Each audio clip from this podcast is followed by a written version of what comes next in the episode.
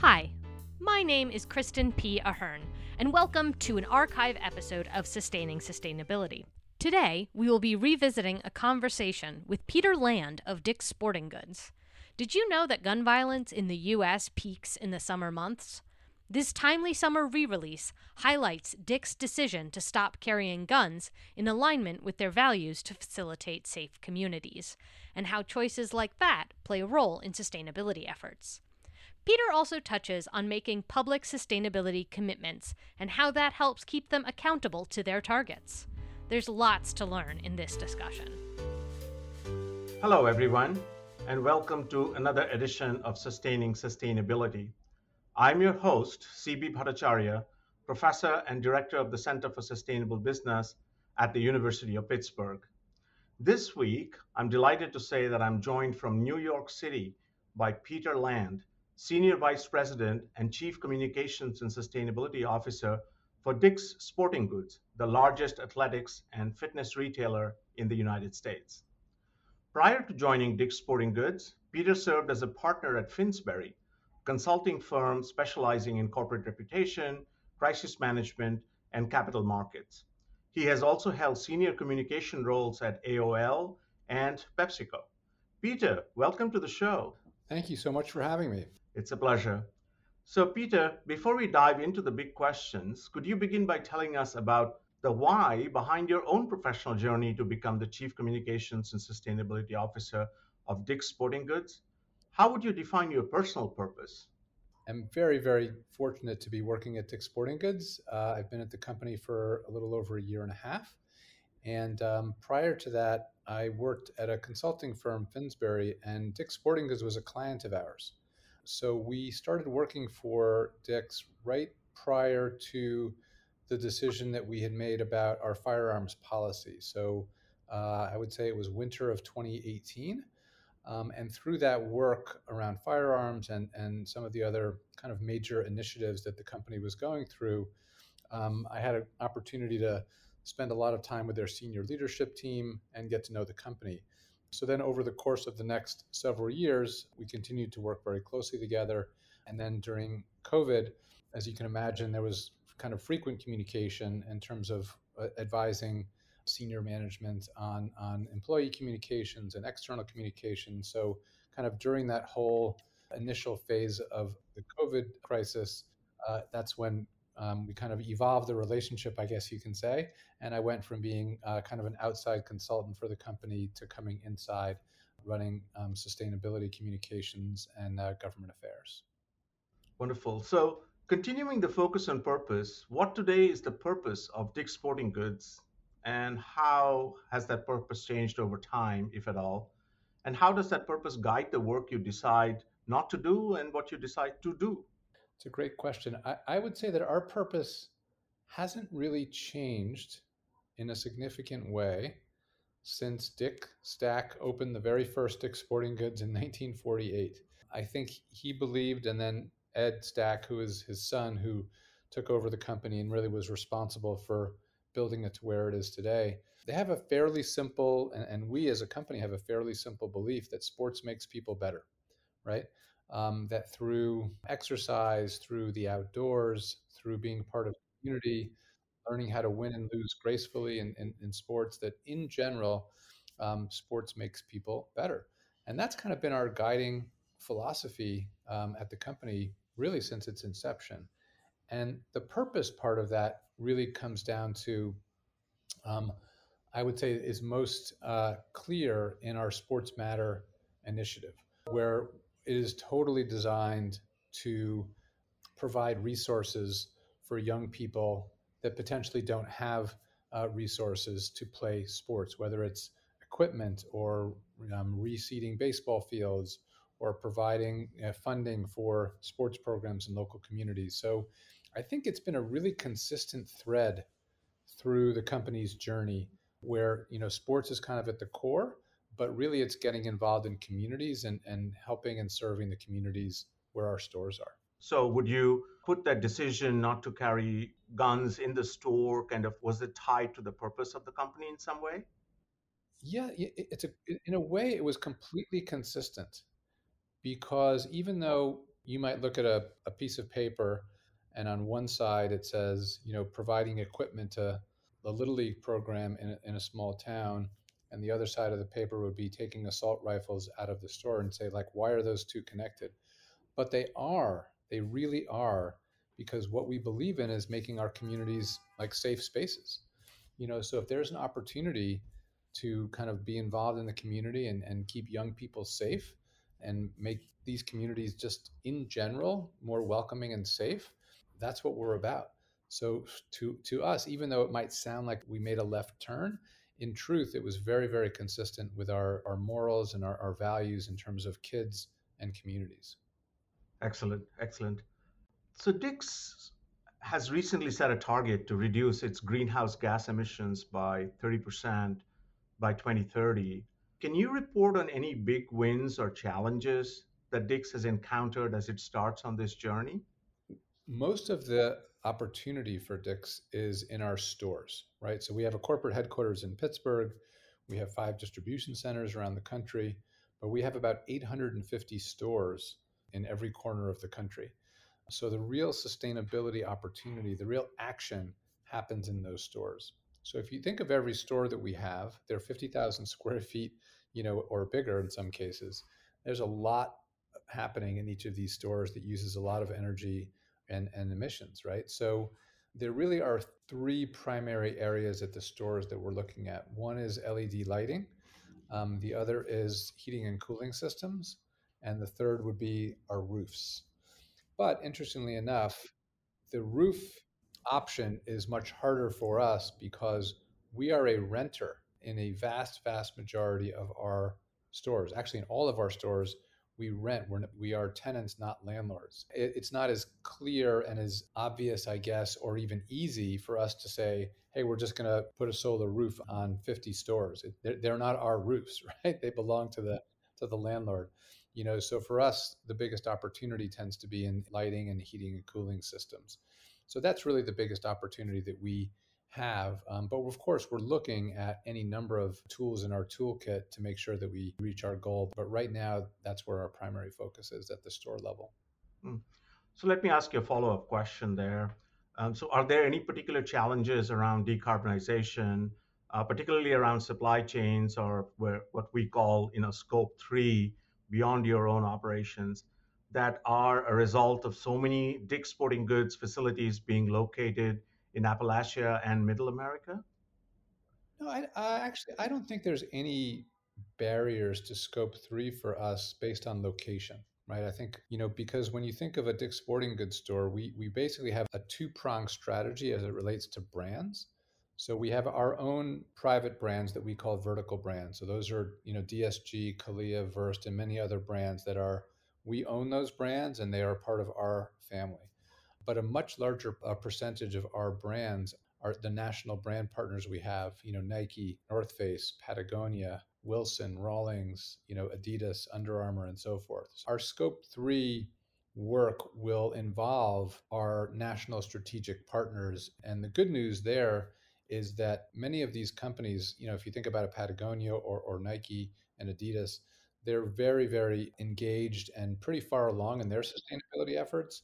So, kind of working with them, and because they're obviously a big, you know, supply chain partner of ours, I think the opportunity for us is going to be working with our, our brand partners to really do everything we can collectively. You know, for us it would be scope three. For them it would be scope one and two to bring the um, bring the emissions down. That's that's very good to hear. So now in 2020, Dick's Sporting Goods achieved 100% female to male median pay ratio, uh, clearly a major milestone in terms of inclusion. Uh, what did it take to achieve this goal? And can you offer any insights for other companies that have similar ambitions? You know, it, it wasn't a heavy lift, I would say. The good news is that we had been kind of marching along that path for quite some time. And, and I think, and I don't know exactly uh, how many years because I've only been with the company a year and a half, but the work around gender pay equity was happening well before there was a sustainability report. Our first report was in 2018 or 2019, I'm sorry. So, fortunately for us, when we started to dig into the data to actually understand what our goals and opportunities were, we found out that we were we were kind of already there, right? so I think the good news for us is that we we start from a very very good place, and now it's up to us and um, our leadership team and on our folks that are, you know, our fabulous team that works in our our HR department to ensure that we kind of make sure we keep it where it is today. But it's it's it's been a priority for for quite some time, and it will continue to be a priority. And and if you look at some of our marketing in 2021, I'm not sure if you've seen some of the the television campaigns, but we focused two of our campaigns on the female leadership at the company. So um, it's a really important area for us, both from a, a teammate perspective, from a, a, what we call athletes, or what we call our consumers are called athletes. You know, focusing on the female athlete, making sure that we have, you know, kind of equity inside of our company. They're, they're both massively important to Dick's Sporting Goods. Mm-hmm. Any advice for someone else, other companies that kind of want to achieve? Do they, you know, one or two tips that that you have for them? I'm not sure if I, it, it, you know, it's not really, I'm not sure I'm the best person to give advice for somebody else's company. I think companies do what they think is is best and is right for them. I guess I would just say that it's not that hard to do the work. And I think it's just a matter of just declaring a goal. And once you're public with a goal, you're accountable. And if you're accountable, you know, our experience, my experience at any company that I've worked in, my experience at Dick's Sporting Goods is if you're, if you're publicly accountable, you're going to get it done. Luckily, in our case, we were kind of privately accountable and got it done, you know, and then kind of um, went public kind of thereafter. Mm-hmm. Yeah. And, and I guess one can always come back to the idea of, of the purpose, the core purpose of the firm. You know, if you're purpose driven, then I'm sure something like this is not that that hard to achieve in in reality. Right? That's right. I think you hit on something. I think you know we we are at our core a family business, right? So so you know, like I said before, you know, Ed's dad started the company, um, and Ed's still the executive chairman of the company. You know, even though we are a public company, it, in many cases, it still feels like a family business. And I think when you have that kind of DNA and that vibe at the organization, and I'm, I'm telling you, you feel it when you walk around the halls, you feel it when you make decisions around staffing, you feel it when you are, are just kind of thinking about the future and taking care of communities and taking care of each other. You know, I think when you're part of a family business, I think the values that come with that are pretty apparent, and I think we're we feel it, and it's it's a it's a it's a great feeling. Sure, and I also wanted to mention for for our listeners that your CEO as is female, isn't that right? That is true. So Lauren Hobart uh, and I actually worked together many many years ago. We were both at PepsiCo uh, from 2009 uh, I think she was she left to go to Dick's around 2011. I stayed for three more years, so we've been friends and colleagues for, for many years. And uh, frankly, one of the kind of appealing things about coming to work inside the company and to work with the company was rejoining Lauren. But yeah, she's been the CEO since February of uh, 2021, and uh, she and Ed formed a, a, fabulous partnership. He's the executive chairman, she's the CEO. They've been working together really for 10 years to guide the company and they're both mm-hmm. very very focused on the culture and i would say on the care of our of our teammates. You know again we have 850 stores. There's 35,000 employees that work out in the field and if you follow Lauren on LinkedIn you'll see she's out visiting stores every week somewhere and she's learning from the teammates what's working what's not working. We're asking questions how are you feeling uh, inquiring about mental health. How are your families? So, you know, she's made it a, a core part of the fabric of her leadership to get out into the field and spend time with our teammates that work in the stores so we, she could really get to know them and, and, and understand kind of what their happiness is and, and where their pain points are and, and how, do we, how do we address those. Leadership by example. I love it. Absolutely love it. Turning now our attention to something that's in the news a lot uh, ESG, or as you know, environmental, social, and governance metrics are becoming mainstream topics for financiers, regulators, and boards, with an ever growing number of frameworks and initiatives to measure any company's kind of ESG impacts and progress. Just curious, what are some of the most relevant metrics for a sporting goods companies like Dick's, and where are you focusing your efforts in this area? Um, our purpose playbook kind of lays out, which is what we call our sustainability report, is our purpose playbook. It lays out four pillars, and they cover the the important areas of, of ESG that, that you mentioned, but we kind of define it slightly differently, right? So we have a pillar that's around our Sports Matter and, and, and youth sports initiative, and we've established goals around getting a million kids to play sports by 2024. So we we look at that pillar, and that's really all about the core fabric of our company, which is you know getting young people out to play sports. We have a, a, a second pillar is around product sustainability. So whether it's again our products or our partners' products, we are you know looking very hard at um, how do we have you know sustainable fabrics? What are our chemical policies and so forth? So we have a product pillar we have a mm-hmm. DE&I pillar, right, which is about kind of we call it leveling the playing field, and we talked a little bit about pay equity and things of that nature, and some of the other goals that we've publicly stated. So that's really around our our workforce, and the fourth pillar is climate, right. So I think we have the E and the S and the G all covered. We just kind of name it slightly differently. And that's where our scope one, scope two, eventually scope three, and waste diversion, water usage, things of that nature, anything that impacts our environmental footprint. So, again, four pillars for Dick's Sporting Goods. It's not exactly E, S, and G, but I think it's pretty close. Fantastic conversation, but we are coming to a close our time together. Peter, what call to action would you make to our listeners? I mean, it sounds very cliche, but I actually think it's true that everybody kind of can play a role.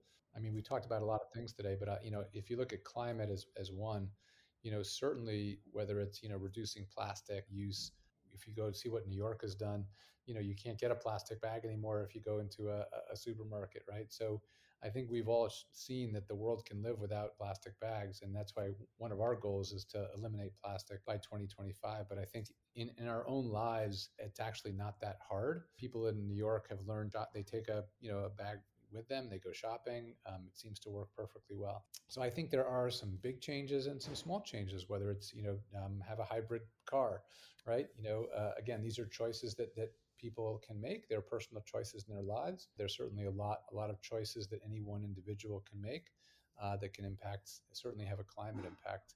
I think when it comes to diversity, which we talked about a, a little bit, most companies that, that we work with now, and it's not a kind of nice to do. Um, it, it's a business imperative, and not just you know diversity for diversity's sake, but honestly, it's, it's a business imperative because of the makeup of our country, right? I mean, the, the country is, is is only going to be more diverse over the course of time. All the census data shows that. So I think any company that's thinking about diversity purely as a kind of an HR you know transition matter is not really seeing the big picture the big picture is that the, the country is changing you know, and and companies need to kind of keep up with that dynamic, whether it's their marketing, their HR practices, their uh, supply chain, you know, their store employees, whatever that might be. It's really a cultural shift that's happening, and um, I, I, think company, uh, many companies are really doing a great job of it. But I think companies that really kind of take that very, very seriously will really, really be well positioned for the future. Excellent pointers. Peter Land, Thank you so much for spending some of your precious time with us today. Oh, it was really my pleasure. Thank you so much for having me.